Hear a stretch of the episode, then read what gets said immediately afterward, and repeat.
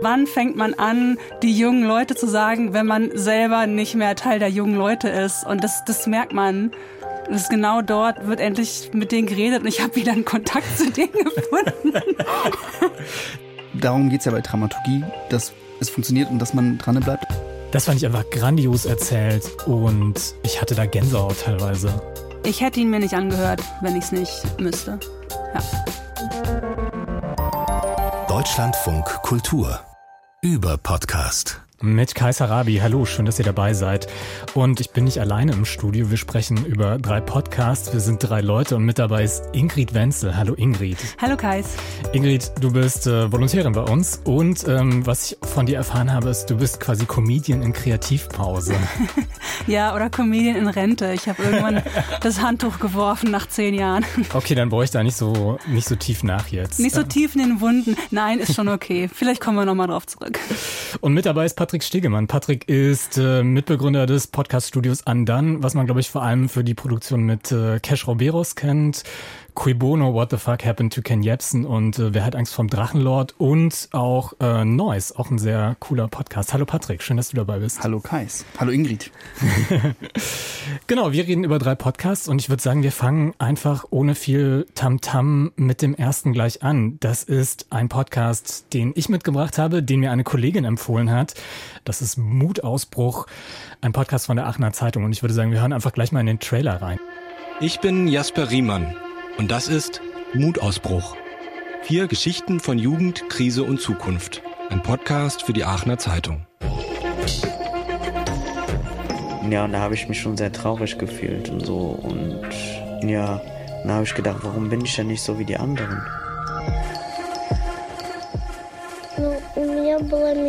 Also ich hatte mal, mal einen Traum, dass der Krieg niemals passiert. Ja, am Anfang ja, also während der Corona-Zeit ja, habe ich es als Pause gemacht. Ja, und dann irgendwann halt so als Angewohnheit. Dann als Sucht. Ich habe mir immer gewünscht, erwachsen zu sein und frei meine Entscheidungen treffen zu können und nicht mehr gemaßregelt zu werden von Erwachsenen. Ja, und da ist der Trailer einfach so vorbei. ähm, das ist ein Podcast von der Aachener Zeitung. Die hat ähm, mit Narkoland, mit einem anderen Podcast schon auf sich aufmerksam gemacht, ist damit auch für den Grimme Online Award nominiert worden. Und in Mutausbruch geht es jetzt um Jasper Riemann, der vier Jugendliche trifft, begleitet, porträtiert sozusagen und ähm, an denen so ein bisschen zeigen will, wie es eigentlich ist, so als junger Mensch in der, in der Polikrise aufzuwachsen. Und bevor ich jetzt erzähle, warum ich den toll fand, will ich vielleicht euch einfach mal fragen, wie ihr den fandet. Patrick. Ich bin total dankbar dafür, weil ich wäre wahrscheinlich nicht darauf gestoßen oder hätte ihn nicht gehört, ähm, weil Podcast der Aachener Zeitung ist nicht so in meinem Newsstream und ähm, auch der Titel Mutausbruch klingt ein bisschen nach einem Boomer-Buch, finde ich. Aber es lohnt sich und deswegen bin ich total dankbar dafür. Ich habe ähm, gestern den ganzen Tag über diesen Podcast gehört und war total gerührt. Ich habe tatsächlich eine große Kunst, finde ich, auditiv Geschichten zu erzählen, die so anrührend sind, wo man mitfiebert. Ähm, die erste Geschichte eines äh, Jungen mit einer geistigen Einschränkung, der unbedingt oder dessen größte Leidenschaft Supermärkte sind und der unbedingt äh, und schon in der Pandemie ähm, durchs ganze Land reist mit dem IC, um zu, um zu Real zu gehen. Ähm, Finde ich super, weil ich äh, als Kind war auch gerne bei Real. Aber vor allem ist es irgendwie erst ein bisschen weird und dann steckt man, okay, der will wirklich unbedingt im Einzelhandel arbeiten.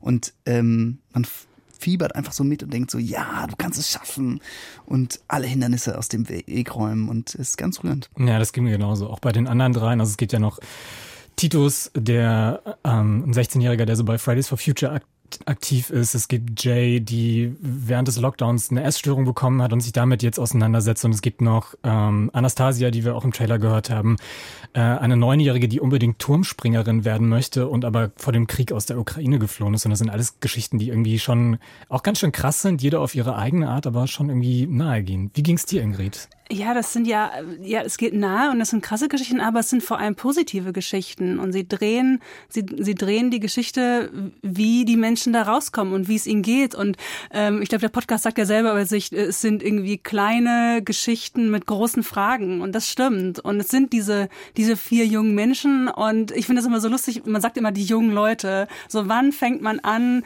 die jungen Leute zu sagen, wenn man selber nicht mehr Teil der jungen Leute ist? Und das das merkt man das ist genau dort wird endlich mit denen geredet und ich habe wieder einen Kontakt zu denen gefunden.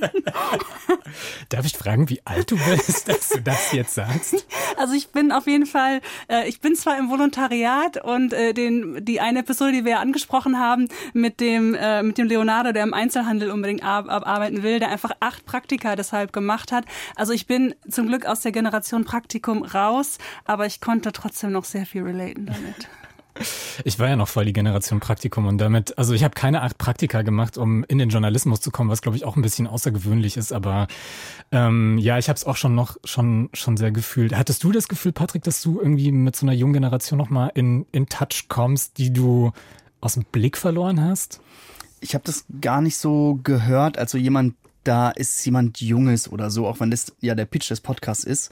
Ich finde es einfach eine wahnsinnig empathisch erzählte Geschichte eines Menschen, den ich total nett finde und der mir total nahe kommt und dem ich gern so unter die Arme greifen würde. Gar nicht, weil er Hilfe braucht, sondern weil ich so dessen Companionship äh, genieße. Und so ist auch das Hörerlebnis, finde ich, in diesen 40 Minuten der ersten Folge, dass man so denkt, ey, ich, wenn, und wenn da jemand kommt und dich blöd anmacht, ey, dann kämpfen wir gemeinsam gegen den und so. Das ist echt, ähm, ja, ist toll. Ja, das fand ich auch. Also ich fand Leonardo hat nochmal so irgendwie als erste Folge natürlich so einen Sonderstatus, ähm, aber die anderen sind ja eigentlich genauso. Also auch bei Anastasia dachte ich so, als sie dann irgendwie ähm, vor dem vor dem Wettkampf so einen kurzen Moment hat, wo nicht klar ist, okay, kann sie es durchziehen, schafft sie es. Ähm, da dachte ich auch so, ja, man will sie jetzt eigentlich nur in den Arm nehmen und sagen, so, das wird schon, mach dir keine Sorgen, du packst das. Ähm, das ist schon, schon cool, wie, wie empathisch das erzählt ist. Also eigentlich wollte ich von den Protagonisten in den Arm genommen werden, muss ich ehrlich sagen. Also, also äh, diese, diese Realgeschichte. Also ich dachte vor allem am Anfang des Podcasts, ah ja, jetzt geht's nur darum, dass der Leonardo von Real zu Real geht. Und ich dachte mir, cool, ja, was ein guter. Ich hätte den hätte ganzen, ich auch gehört. Ne, also ja. dieser, äh, was ja auch zeigt, wie stark ein Protagonist sein muss, und dann kann die Person eigentlich alles erzählen. Hm. Also wir haben starke Protagonisten. Ja, wie ging es euch mit dem Host? Wie ging es euch mit Jasper Reimann? Ich finde das eine, erstmal eine ganz große Leistung, ist der Host und auch Autor dieses Podcasts, diesen Leuten nahe zu kommen und man merkt das ja auch, dass die sich wirklich nah sind, dass es nicht gespielt ist, weil sonst entsteht dieses Gefühl gar nicht, dass ich will von denen in den Arm genommen werden, weil die das wahrscheinlich gegenseitig sozusagen spüren. Ähm, das ist eine wirklich große, große Leistung und äh, auch im deutschen Podcast-Game selten gehört tatsächlich. Also im deutschen Podcast ähm, oder Storytelling-Podcast meiner Einschätzung nach vertraut man häufig den Protagonisten gar nicht so sehr und muss dann immer sehr ähm, wir sagen bei uns dann häufig, das muss dann sehr deutschlandfunkig sein, sorry. ähm, und es muss jemand kommen und muss das, muss noch mal, ein, es muss noch eine Expertin wirklich sagen, ja, ja, so, es ist wirklich schlimm so, wie es ist. Und das ähm, braucht aber Jasper gar nicht und das brauchen die anderen auch gar nicht. Und das ist irgendwie eine ganz, ganz große Leistung ähm, des Hosts und Autoren. Aber er macht es ja trotzdem. Also er holt ja immer noch die ExpertInnen dazu, um dann seine Ansichten zu bestätigen. Und wir können vielleicht mal in einen kurzen Ausschnitt, den ich rausgesucht habe, mithören und dann nochmal so ein bisschen genauer darüber sprechen. Jetzt ist es bei Titus eben so ein Zwischending.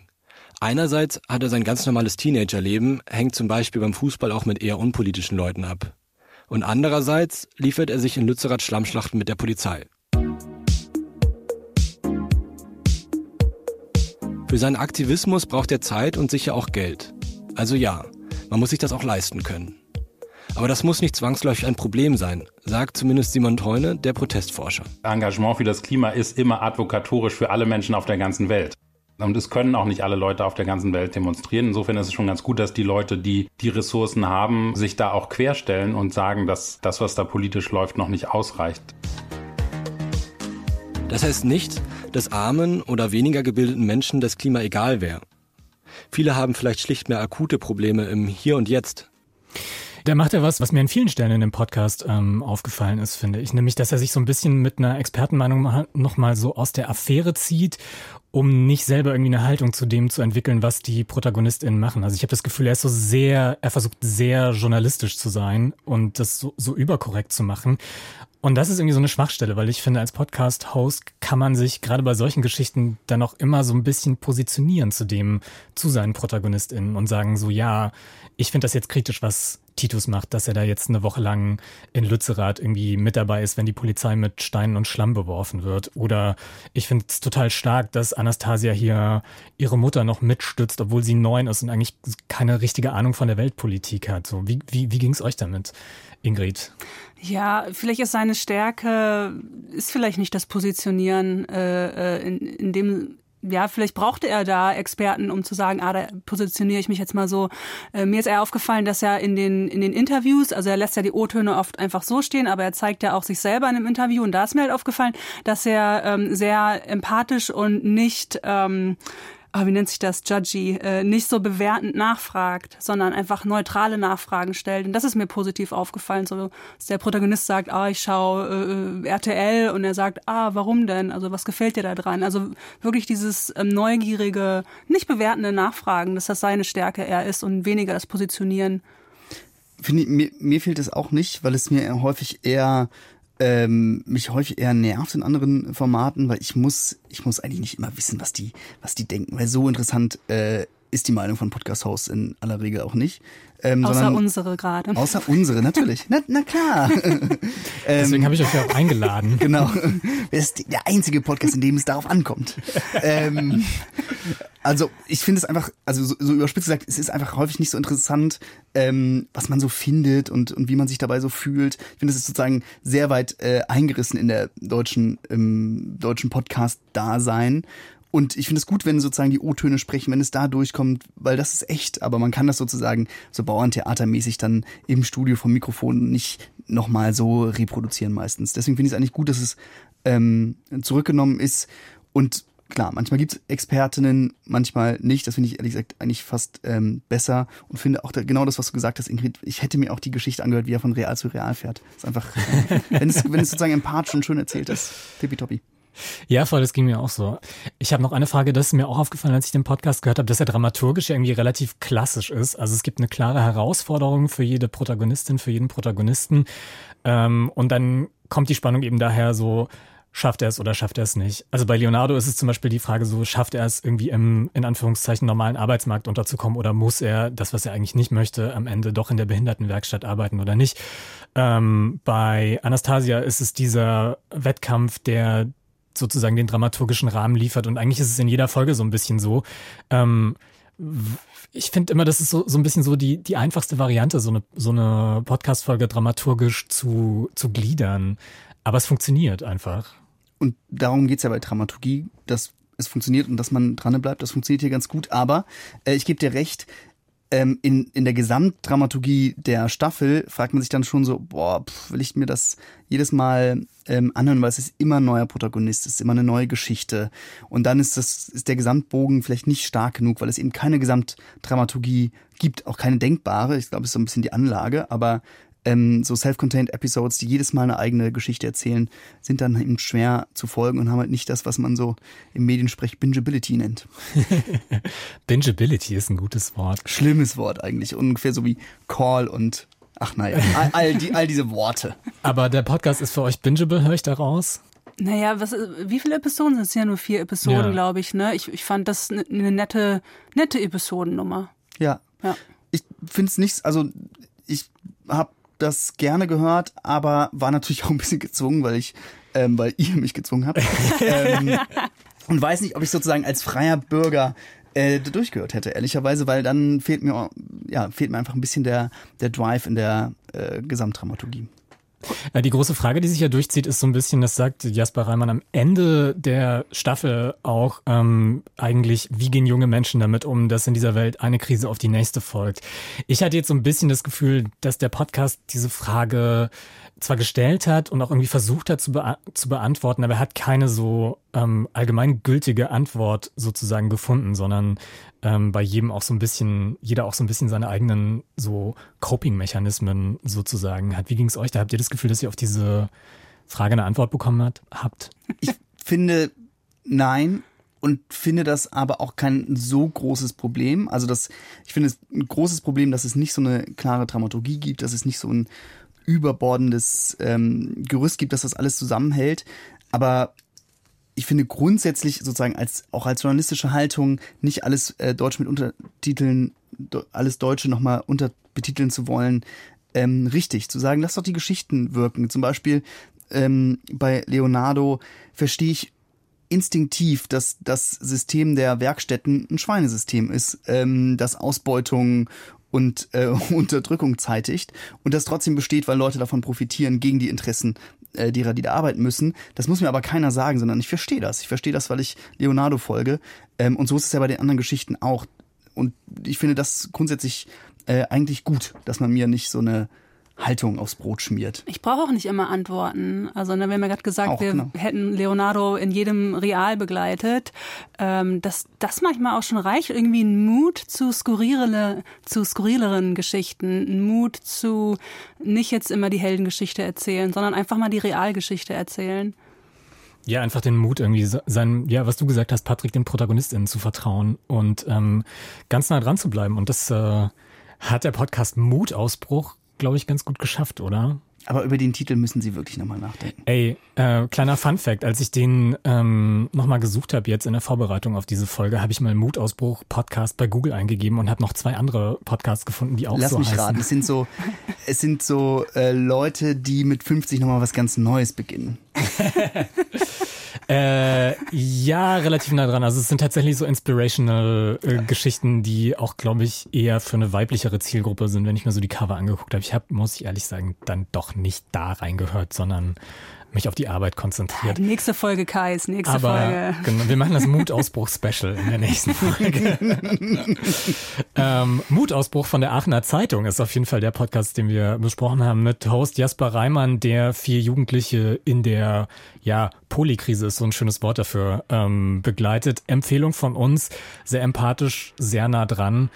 Und äh, ja, vier Folgen unbedingt anhören. Und von den jungen Leuten kommen wir jetzt, glaube ich, zu den alten Leuten. Ähm, den nächsten Podcast hat Ingrid mitgebracht. Ähm, er heißt Wiser Than Me mit der Comedian Julia Louis Dreyfus. Und da hören wir auch gleich erstmal in den Trailer rein. I always preferred the company of older people because they knew more than me. Why would I want to be around people who knew less? What did they know more than you at that point? Everything.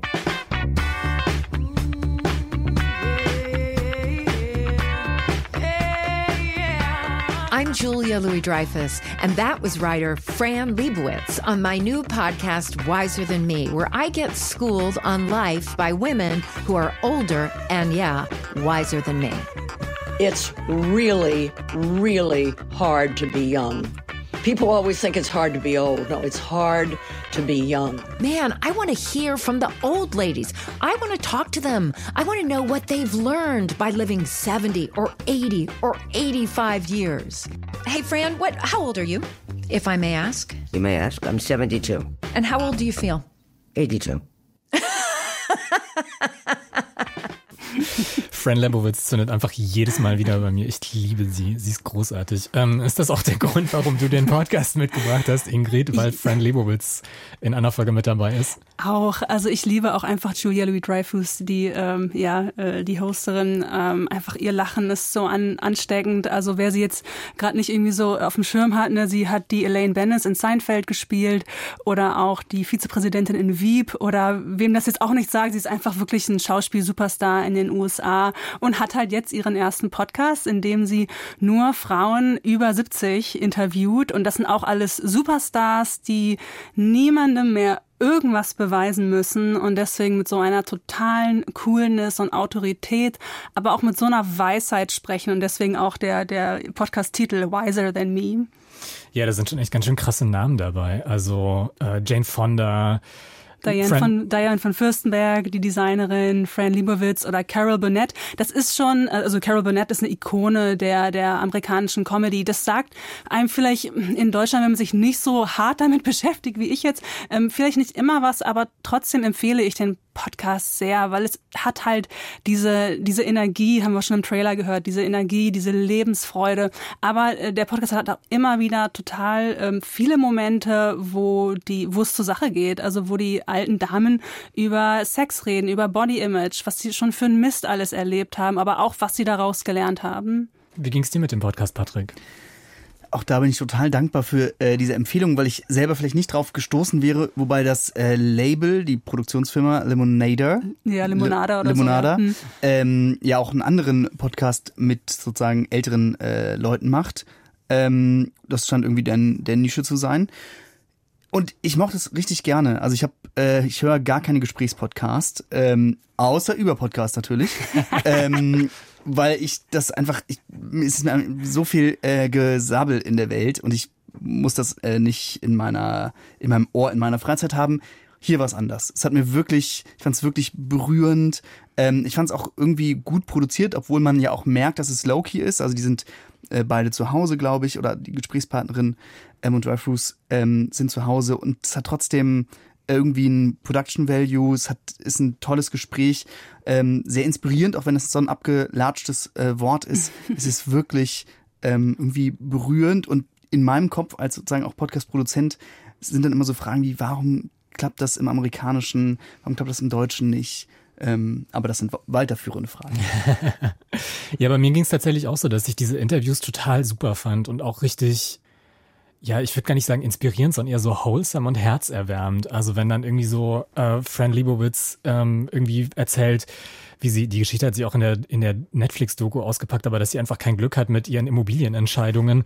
Oder Isabel Allende, über die wir später vielleicht noch ein bisschen detaillierter sprechen, wenn sie dann so Geschichten erzählt, ähm, wie dass sie mit ihrer Mutter irgendwie so einen ewig langen Briefverkehr hat, den sie jetzt irgendwie in ihrer Garage lagert und daraus auch nie zitieren darf, weil es da auch ganz schön zur Sache geht. Das sind halt so schöne, intime Einblicke. Und ich glaube, da kommen wir zu dem, was du so ein bisschen auf später verschoben hast, ähm, dass es auch funktioniert, weil der Host und der Gast so ein bisschen auf Augenhöhe sind, was das Star-Level angeht. Also es ist so ein bisschen das, warum manche sagen, dass Markus Lanz als Wetten das Host auch nicht funktioniert hat, weil Markus Lanz halt immer noch Markus Lanz ist und Tom Hanks ein Superstar ist. Und wenn Thomas Gottschalk sich mit Tom Hanks unterhalten hat, dann war das ein Gespräch auf Augenhöhe und dann hat es auch irgendwie einen ganz anderen, ähm, einen ganz anderen Drive gehabt. Und ich glaube, das ist auch so das, was wir hier beobachten können, warum das funktioniert. Man merkt ja auch bei Julia Louis Dreyfus, dass sie nicht nur die Interviewrolle hat. Also ich, es ist, ich würde schon sagen, es geht schon in die Richtung Probi Laber Podcast, aber gut gemacht. Man merkt schon, da ist eine Redaktion dahinter, die Fragen vorbereitet hat. Also spüre ich da so heraus. Und ich finde auch, dass sie selber als Hosterin einfach in ihrer Rolle wächst. In der ersten Episode mit Jane Fonda, auch eine tolle Episode, ähm, macht sie noch so staccato-mäßig so ihr Interviewskript und dann äh, in den weiteren Folgen wird sie auch selber immer lockerer, was ich auch schön finde, so so ein Megastar einfach in einer neuen Rolle äh, als Podcast-Host zu beobachten, die mit ihren Aufgaben wächst und auch selber dadurch immer was von sich teilt. Und da wollte ich euch auch mal fragen, weil sie teilt ja sehr viel auch von sich. Man erfährt im Laufe des Podcasts zum Beispiel ähm, von ihrer Brustkrebsdiagnose oder dass sie eine Therapie mit ihrer Mutter jetzt begonnen hat. Solche Sachen und und dadurch vielleicht auch von ihren Gästen, die eh alle toll erzählen können, keine Frage, den kann man sonst was hinwerfen und die erzählen tolle Geschichten, so viel zum Storytelling in den USA. Aber dass trotzdem diese Augenhöhe, ich teile selber viel von mir und deswegen teilt mein Gast auch mehr, vielleicht ähm, auch deswegen so gut funktioniert. Deswegen, und weil es natürlich so eine, sind halt Superstars, ähm, das ist das, was du als den Lanz-Effekt beschrieben hast. Wir hätten ja auch auf der Gegenseite gar keine Stars. Also es gibt in Deutschland dieses Level äh, auf Starness einfach gar nicht. Ich finde es ja auch ganz interessant, wie der Podcast gerahmt oder wie das Interview gerahmt ist sozusagen, weil das fängt ja eigentlich immer mit einer Anekdote an, die Julia Louis Dreyfus erzählt, die irgendwie wirklich so fünf Minuten Monolog fast. Keine ähm, Ahnung, sind. wo- wohin sie will mit der Geschichte. Ja. Voll. Das war auch so beim ersten Mal so- so, dass ich dachte, okay, wenn ich den jetzt nicht hören müsste, weil Ingrid ihn mitgebracht hat, dass ich dann irgendwie schon abgeschalten hätte. Und was ich auch total spannend finde, ist, sie ruft ja zum Schluss auch immer ihre Mutter an. Genau. Und dieser, dieser Anruf bei der Mutter, das ist sowas, was, glaube ich, mit mittlerweile so wie so, so ein Podcast-Staple ist. Ja. So, wenn man irgendwie sein, sein Ho so ein bisschen so Empathie mit dem Host haben will, dann muss der unbedingt noch die Mutter anrufen. Also das haben wir auch irgendwie in einigen deutschen Formaten schon gehabt. Bei Scambit ist es mir aufgefallen, bei Cool Bono, bei Cool Bono ist äh, in der zweiten Staffel war es glaube ich eine Sprachnachricht, die die Mutter geschickt hat. Aber ähm, funktioniert das für euch noch oder ist das so okay, der Anruf bei der Mutter, check? Ich finde, dort funktioniert es, weil es ein anderes Format ist. Ich finde, in so Story-Formaten ähm, funktioniert es, glaube ich, wenn man es, wenn es halt für die Story funktioniert. Es nur sozusagen als Mittel zu benutzen, wie es dann häufig so ist, das ist dann ein bisschen läppsch vielleicht. Ja, es ist halt, es ist halt ein Konzept, ne? Da war irgendwie eine Gruppe, die haben gesagt, wir machen das jetzt immer so und jetzt ziehen wir es mal durch. Und ich finde es okay. Also dadurch, dass, es, dass die Gespräche ja so toll sind, geben so Julias erste Anfangsgeschichte, die manchmal so ein bisschen random erscheint am Anfang und die am Ende mit ihrer Mutter irgendwie so in dem Ganzen so eine schöne Klammer. Wollen wir eigentlich noch mal kurz reinhören? Ich weiß gar nicht.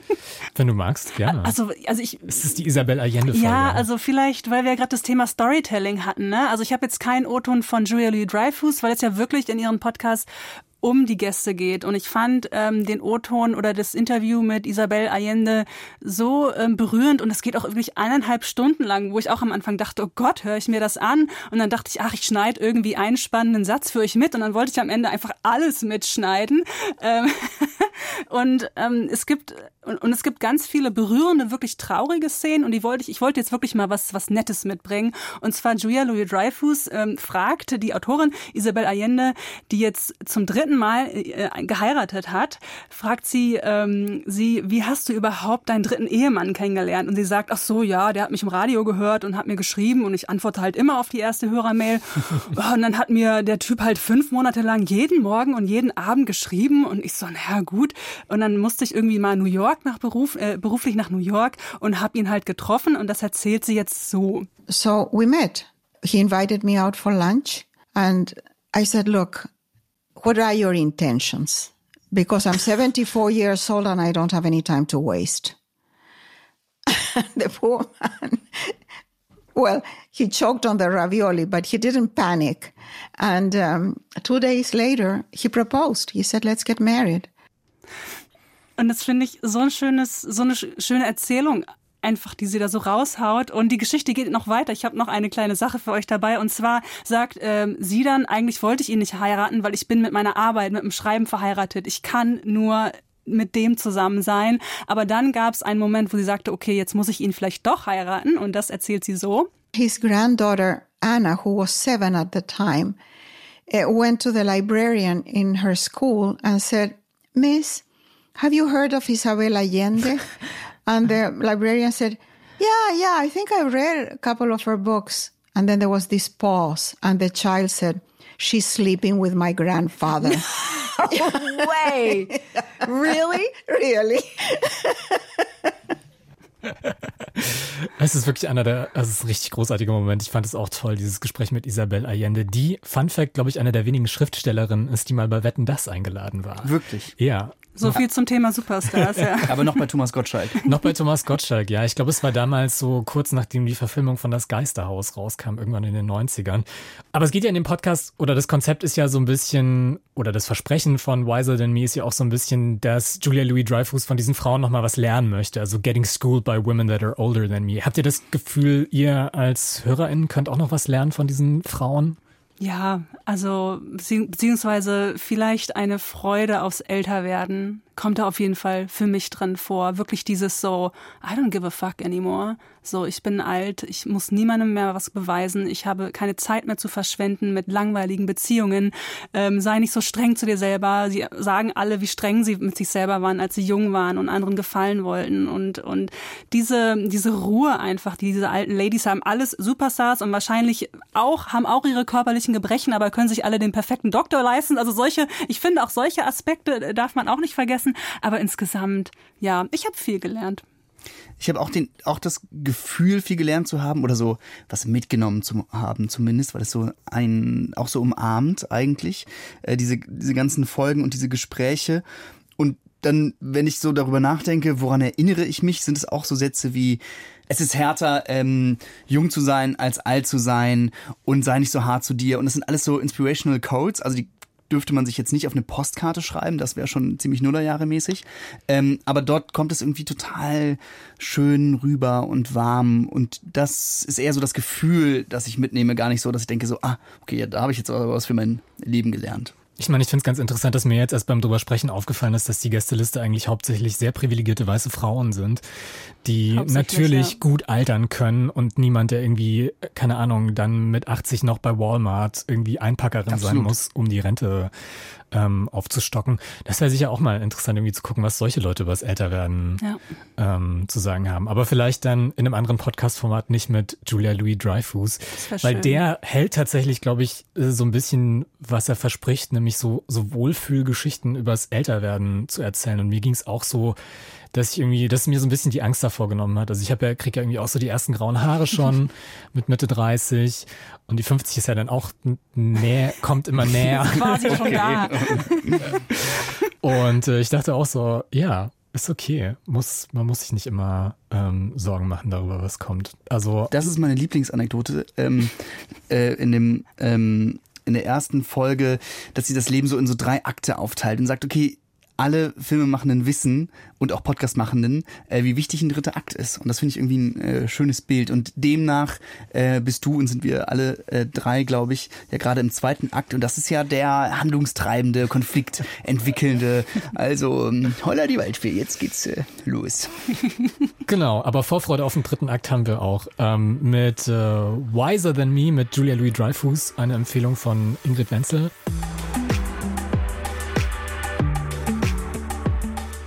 Und ähm, ich glaube, wir bleiben bei Frauen und werden ein bisschen ernster, was das Thema angeht. Wir sprechen jetzt über The Retrievals, den neuen Podcast von Serial Productions und der New York Times. Und das ist eine ziemlich krasse Geschichte und da hören wir jetzt einfach mal den Trailer. The women are seeking fertility treatment for a variety of reasons. They've had a couple miscarriages and they're pushing 40. They don't have fallopian tubes or they need sperm. All of them wind up at the fertility clinic at Yale University. They meet their doctors, get the info, start giving themselves the shots. And eventually they get to the day they've been waiting for the day of the first egg retrieval. The day of the retrieval, the women arrive at the clinic. They check in on different mornings, in different months, and calendar years. None of them are here on the same day, but they will come out of the day with the same story. They started the procedure, and, you know, I was just sort of taken by surprise, not expecting the excruciating pain. My blood pressure started going up. I was sweating profusely and telling them I was just in, in too much pain, that they had to stop. At that point, I remember them giving me more more of the pain medication and me saying, you know, it's not making a difference. I remember yelling or kind of making like, ah, and really like looking in confusion at my nurse, the attending nurse, and her saying, you know, I'm giving you the most I can legally give you. She said that that's the maximum that she's allowed to give me, so she couldn't give me anything else. At one point, they did say that I had maxed out. I couldn't have any more fentanyl or Versed. And I was like, how is this possible? Like, how is that even, like, how am I feeling? How do people go through this? I remember, like, thrusting my hips up saying, I feel everything. I don't know. But what are you going to do? I, you know, I wanted the procedure done. I just let it happen. And I was like, I'm awake. So.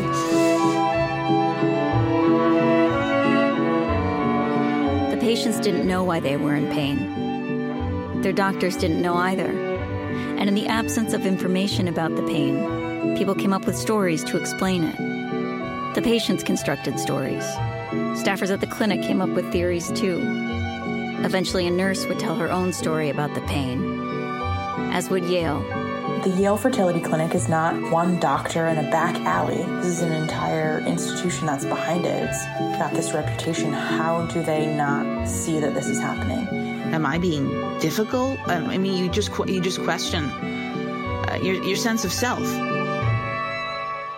The Retrievals, die Empfehlung von Patrick. Und allein der Trailer finde ich schon richtig krass. Warum hast du den Podcast mitgebracht? Ich habe den mitgebracht, weil es äh, eigentlich so einer der neuesten großen Storytelling-Podcasts ist und ich eigentlich ist ein bisschen ein Geständnis, kein Serial-Fan bin. Ist ja ein Geständnis, weil das der im Grunde die wichtigste Reihe ähm, narrativer Podcasts ist. Im Grunde das Genre mit erfunden. Also wie können wir große ähm, Geschichten erzählen in mehrteiligen Podcast-Reihen. Äh, und gerade auch die letzten wurden dann irgendwann ähm, von der New York Times aufgekauft. Und gerade die letzten Produktionen fand ich aus unterschiedlichen Gründen immer nicht so dolle. Und das ist hier anders. Es hat mir wirklich ähm, gut gefallen oder gefällt mir gut. Die letzte Folge ist noch gar nicht draußen. Es sind fünf Episoden. Es geht eben um die Fälle, von Frauen, die in der im Yale Klinikum ähm, Hoffnung suchen, schwanger zu werden und bei der Eizellenentnahme, also sozusagen mit einer Nadel werden Eizellen entnommen, wahnsinnig starke Schmerzen spüren und niemand glaubt ihnen nach diesen ähm, Eingriffen, dass sie diese Schmerzen gespürt haben, weil alle sagen, ihr habt doch ähm, ein sehr starkes Opiat bekommen. Es kann nicht sein, dass ihr diese Schmerzen gespürt habt. Das heißt, diese Frauen werden ähm, im Grunde als hysterisch, das wird ja auch im Trailer gesagt, dargestellt, fühlen sich nicht ernst genommen. Es ist ihre Leidensgeschichte, aber das Geniale ist, dass schon in der ersten Folge ein fantastischer Plot-Twist folgt. Sollen wir den gleich verraten? Ah, ich habe auch gerade nachgedacht. Eigentlich müssten wir eine Spoilerwarnung vorweg schenken oder vielleicht Okay, dann ähm, machen wir kurz irgendwie Oder? eine Sekunde Pause und, und halten kurz inne. Spoilerwarnung, jetzt verraten wir den Plot-Twist aus der ersten Folge von The Retrievals. Also drückt auf Pause, wenn ihr nicht wissen wollt, was da jetzt kommt und hört vielleicht erstmal in den Podcast rein. Ansonsten reden wir jetzt weiter. Man denkt ja gerade bei Serial, die so Crime-Podcasts machen, ah, das wären jetzt fünf Folgen dazu, wer ist verantwortlich äh, für das Leid dieser Frauen. Und man erfährt es nach ungefähr 15 Minuten oder 20 ähm, nämlich eine Krankenschwester, die bei all diesen Operationen dabei war und die statt das Opiat zu geben, ähm, eine Salzlösung gegeben hat, also nichts quasi, ähm, weil sie selbst opiatabhängig ist und das Opiat selbst genutzt hat. Und dieser Plot-Twist ist also gar nicht auch schlimm, ähm, ist kein schlimmer ähm, Spoiler, weil es trotzdem eine wahnsinnig spannende Geschichte ist, weil man dann sehr viel über sie erfährt und auch selber als Hörerin so hin und her wankt ähm, zwischen was für ein Monster zwischen Empathie zu dieser Person und das ist die Stärke dieser Geschichte. Ingrid, wie ging es dir mit der Puh, Geschichte? Ähm, also ich hätte ihn mir nicht angehört, wenn ich es nicht müsste. Ja. Äh, und nicht, weil er schlecht ist, sondern wegen dem Thema, ähm, es, ist, es sind wieder Frauen, denen Schmerzen zugefügt werden, die diesen Schmerz aushalten und am Ende dafür beschuldigt werden und sich am Ende selber fragen, oh, habe ich was falsch gemacht? Ich kann diese Opfergeschichten nicht mehr hören. Ähm, aber sonst, ich habe es dann weitergehört, habe auch die zweite äh, Folge angehört und das ist natürlich ein Storytelling-Masterpiece. Ich fand es ja ähm, krass, dass diese, also ich habe die ersten drei Folgen gehört, dass auch wirklich nur Frauen zu Wort kommen. Das ist irgendwie ja. schon, ähm, finde ich, was, was an dem Podcast toll ist, weil oft hat man dann irgendwie auch so, so quasi den Experten, der dann irgendwie erzählt, so ja, das ist aber eigentlich so und so und das und das haben die Frauen da empfunden. So, und das macht der Podcast halt nicht, sondern er bleibt wirklich sehr nah an diesen Frauen dran, die diese Schmerzen gespürt haben. Es ist eigentlich fast nur aus ihrer Perspektive erzählt. Über diese Krankenschwester erfährt man dann so ein bisschen aus Gerichtsdokumenten so den Hintergrund, aber dass er so sehr nah wieder an diesen Protagonistinnen sozusagen bleibt, das fand ich richtig, richtig gut. Und ähm, ich habe es ich hab's übrigens nur deswegen weitergehört. Ja. Weil sie die Opfer haben sprechen lassen. Ja. Ja, und also das klingt jetzt so ein bisschen blöd, aber so mir als Mann hat es es auch irgendwie, glaube ich, sehr viel einfacher gemacht, das nachzuvollziehen und so empathisch damit zu sein, weil oft ist man dann irgendwie ja schon in so einer Situation von, ja, es wird einem dann irgendwie erklärt und so auf so einer abstrakten Ebene versteht man, was da passiert. Ähm, aber dass es also um was es da wirklich geht und wie sich das wirklich anfühlt und dieser Druck in dieser Lage, auch diese Prozedur trotz der Schmerzen durchzuziehen, weil es nur so ein geringes Zeitfenster gibt, in dem diese Eizellen entnommen werden können. Und sonst war das ganze Geld, das man da investiert hat für die Cuts, ähm, das fand ich einfach grandios erzählt und ähm, auch wirklich so, ich hatte da Gänsehaut teilweise. Es gibt auch im Übrigen noch einen fantastischen Plot-Twist in der ähm, 4, wenn es in die Gerichtsverhandlungen äh, geht. Den verraten wir jetzt natürlich nicht. Bitte nicht, Den ich habe die vierte Folge auch noch gar ja, nicht gehört. Ja, weiß ich noch gar nicht. Aber ähm, ich habe mich dann, ich habe mich irgendwie so gefragt, eigentlich wären so True Crime Podcasts ja immer so ein bisschen, und das ist ja ein True Crime Podcast. Also es gibt ja, es gibt ein Verbrechen sozusagen, es gibt auch eine Gerichtsverhandlung, es gibt eine Täterin, es gibt Opfer. Also hat eigentlich alles, was so ein ähm, True Crime Podcast braucht. Und trotzdem ist es nicht so, dass man sich denkt, ah ja, hier wird jetzt irgendwie eine Geschichte quasi ausgeschlachtet um zur Unterhaltung, was ja bei True Crime Podcasts häufig ähm, das Problem ist, würde ich sagen. Ich habe mich gefragt, Patrick, die Frage vielleicht an dich, weil du ja sehr viel Erfahrung darin hast, so narrative Podcasts zu machen. Was macht dieser Podcast richtig? Er ist ganz, wie du sagst, er ist überhaupt nicht voyeuristisch. Er ist ähm, total empathisch, ist ein, etwas überbedientes Wort in den letzten äh, 40 Minuten, aber es stimmt auch. Ähm, und er erzählt die Geschichte, finde ich, sehr, sehr äh, schlank eigentlich. Auch anders als vergangene Serial. Äh, Produktionen, die dann so achtmal eine Stunde oder so rausballern. Das sind fünf Folgen. Ähm, die Geschichte hat an den richtigen Stellen Wendepunkte, Plot-Twists. Ähm, wir wechseln sehr, sehr schnell die Perspektive hin zu der vermeintlichen Täterin, ähm, die aber selbst auch von den Opfern ja, oder nicht von allen, sofort abverurteilt wird, sondern da gibt es Grautöne und ich glaube, das ist es vor allem. Es ist sehr, es lässt Ambivalenz zu, ist sehr grau, ähm, also grau im guten Sinne, nicht schwarz-weiß. Ähm, und das ist natürlich das Gegenteil, wie äh, True Crime Podcasts in Deutschland funktionieren. Das ähm, gibt's ja in der Form eigentlich gar nicht. Und was mir auch beim Storytelling auffällt, dass es ja eigentlich ein Storytelling ist über Storytelling. Auch wieder so ein viel zu benutztes Wort, Entschuldigung. Aber es ist dieses, ähm, die, der Podcast wirft ja selber die Frage auf, welche Geschichten erzählen wir uns, um Schmerz zu verstehen, um Krankheit zu verstehen. Und jeder erzählt sich eine andere Geschichte. Und, und wie sie das in die eigene Geschichte nochmal einbinden, das, das finde ich beeindruckend. What's unique about you is that eh, not only did you know something was wrong, you knew exactly what was wrong. I did. Yet still, you constructed like this other narrative to explain it. Yes. Like other patients, Katie had expertise that gave her knowledge. But she and others pushed that knowledge aside. They decided not to know what they knew in order to keep going. Ja, es wird quasi so ein bisschen so angedeutet, dass ähm, die, die Frauen, die diese Schmerzen dann ähm, erfahren haben bei der Prozedur, ähm, dachten so, oh ja, vielleicht bin ich gegen dieses Opiat, dieses Schmerzmittel irgendwie resistent, dass das gar nicht bei mir wirkt oder haben sich halt irgendwelche anderen Geschichten ausgedacht. Und ja, man kann sagen, so die Schuld bei sich gesucht, dass es nicht funktioniert ich weiß nicht, ob das, Gefühl kennen bestimmt, bestimmt auch viele Leute, dieses instinktive Gefühl, ich weiß, hier stimmt was nicht und ich weiß auch, was hier nicht stimmt. Das Mittel wirkt nicht.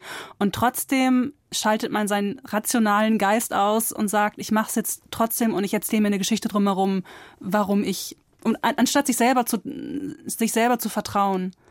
Und es zeigt ja damit auch, und das sagen die Frauen ja auch alle, ein strukturelles Problem, nämlich dass offensichtlich ganz viel in diesem Yale, also ein sehr renommiertes äh, Institut, eine sehr, sehr renommierte Kinderwunschklinik und dass sozusagen dort so viel falsch läuft, strukturell, und dann genau diese Frage ist, ist es eigentlich die Struktur, die Männer, die das dann, die da, die das überwiegend gebaut haben, oder ist diese Krankenschwester, oder ist sie vielleicht auch Opfer, ist sie vielleicht auch äh, Täterin und Opfer? Geht beides zugleich. Und das ist, glaube ich, genau das, was diese Geschichte so gut macht. Ja, ich finde, es ist halt, ähm, es erzählt halt sehr viel auch über die amerikanische Gesellschaft. Also wir haben in der letzten Episode von Über Podcast ja auch über We Were Three gesprochen, auch von der New York Times, so ein kleiner Podcast, der so eine Geschichte erzählt hat über ähm, eine Familie, wo ähm, die beiden Männer äh, an Covid gestorben sind und so Covid-Leugner und Impfgegner waren. Und jetzt haben wir wieder so eine Geschichte aus dem amerikanischen Gesundheitssystem eigentlich, die sehr viel über die amerikanische Gesellschaft als Ganzes und die Probleme da erzählt. Also der Umgang mit Frauen, dass der irgendwie wirklich hochproblematisch ist in diesem Land offenkundig. Und auch die, die Opioid-Crisis, die, ähm, obwohl die, der Name Sackler jetzt irgendwie aus allen Museen ähm, verschwunden ist, ja immer noch ähm, präsent ist und immer noch nicht bekämpft ist. Und das finde ich irgendwie auch so, so toll an diesem Podcast, dass man eigentlich wieder so an einem Fall an einem Fall sehr nah entlang erzählt, aber trotzdem einfach sehr viel über die Gesellschaft ähm, erfährt und über die Probleme dort. Ja, es geht in Richtung American Horror Story. Also so habe ich mich manchmal gefühlt beim Anhören. Also wirklich, ich habe auch wirklich, ich habe den wirklich angehört, weil der natürlich gut ist und weil ich ihn auch für heute anhören musste. Aber ich habe wirklich gemerkt, ich kann, ich kann Blut sehen, aber ich kann nicht Blut hören. Würdest du, wirst du die äh, nächsten Folgen auch noch hören? Ähm, ja, ich werde die anhören, weil jetzt bin ich hooked und und weil es auch toll erzählt ist und weil ich den Erzählern jetzt auch vertraue. Ich glaube, ne, wir haben auch gerade über unsere Generation gesprochen. Ich, ich würde definitiv sagen, Menschen mit Kinderwunsch sollten sich das nicht anhören. Okay, also auf jeden oder, Fall. Oder mit unerfüllten Kinderwunsch, ja. Eine Content Warning vorher. Ja, also da, oder ich weiß, ist, ist es mein Gefühl, weil das Thema in meiner in, in meiner Altersklasse einfach ist und da einfach ein bisschen vorsichtig mit sich sein. Also eine, ja, ich würde mal sagen, eine unbedingte, aber doch eingeschränkte Hörempfehlung für The Retrievals von Serial Productions und der New York Times, äh, mitgebracht von Patrick Stegemann. Danke, Patrick. Danke euch. Ja, und damit sind wir schon am Ende dieser Empfehlungsrunde. Ich habe noch ein bisschen unverschämte Eigenwerbung, die ich gleich mache, aber vorher möchte ich mich ähm, bei euch bedanken und mich von euch verabschieden. Patrick Stegemann, vielen Dank, dass du da warst. Danke, dass du Danke dir Zeit die genommen hast. Und Ingrid Wenzel, danke, dass du mit dabei warst und mit ins Studio gekommen bist. Gerne. Und äh, ja, ich habe noch eine Hörempfehlung für euch, äh, auch aus dem Hause Deutschlandfunk. Die Kolleginnen vom richtig Deutschlandfunk, Deutschlandfunk, die haben einen neuen Podcast gelauncht, der sich um künstliche Intelligenz dreht. Die Debatten darum, die sind ja seit dem Start von ChatGPT eigentlich auf allen Kanälen präsent. Wir haben natürlich bei Deutschlandfunk Kultur auch super viel dazu gemacht, zum Beispiel bei Lakonisch Elegant.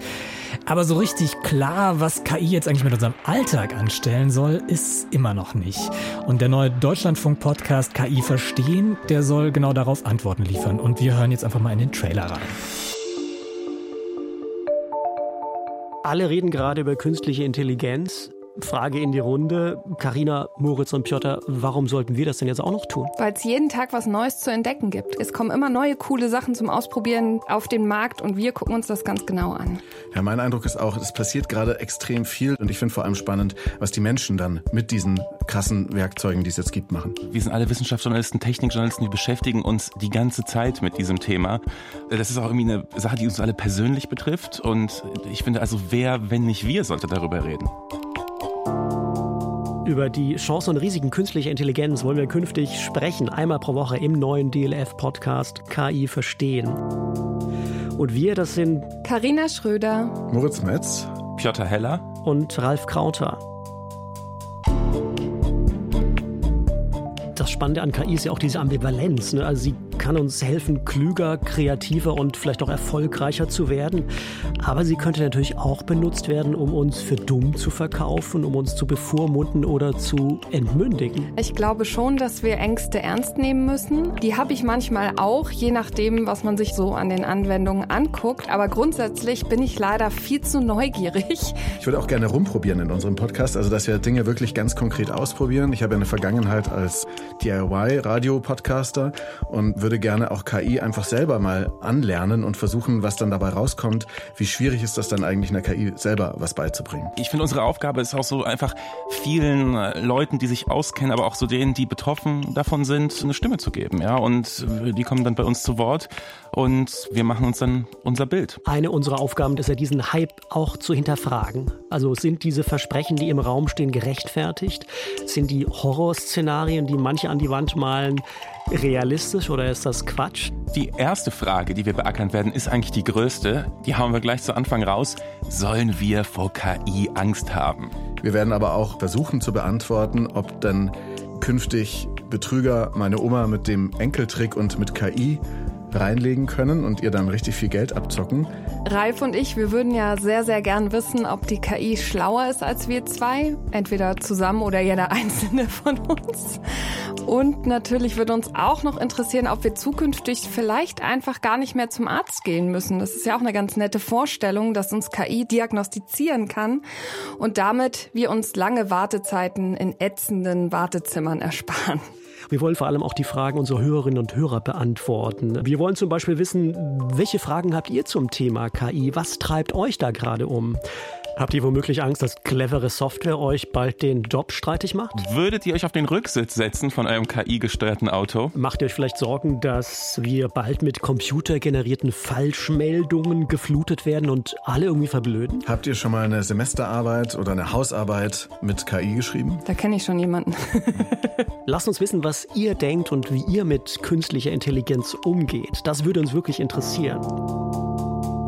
Und deswegen könnt ihr uns auch eine E-Mail schicken an kiverstehen.deutschlandfunk.de und natürlich könnt ihr uns auch abonnieren, damit ihr keine Folge mehr verpasst von KI verstehen. Ihr findet uns überall dort, wo es Podcasts gibt und natürlich in der kostenfreien DLF Audiothek App. Ja, ab sofort gibt's immer donnerstags eine neue Folge KI verstehen, also hört einfach mal bei den KollegInnen rein. Ich bin mir sicher, mit dem Podcast kann man auch prima die Zeit bis zum nächsten Über-Podcast überbrücken. Die gibt's ja immer am letzten Freitag im Monat. Wenn ihr die nicht verpassen wollt, dann abonniert einfach unseren Feed und wenn euch dieser Podcast gefällt, dann schreibt eine Bewertung, gebt uns Sterne in der Podcast-App eures Vertrauens. Ähm, und ja, ganz wichtig, sagt's weiter. Danke euch und bis zum nächsten Mal.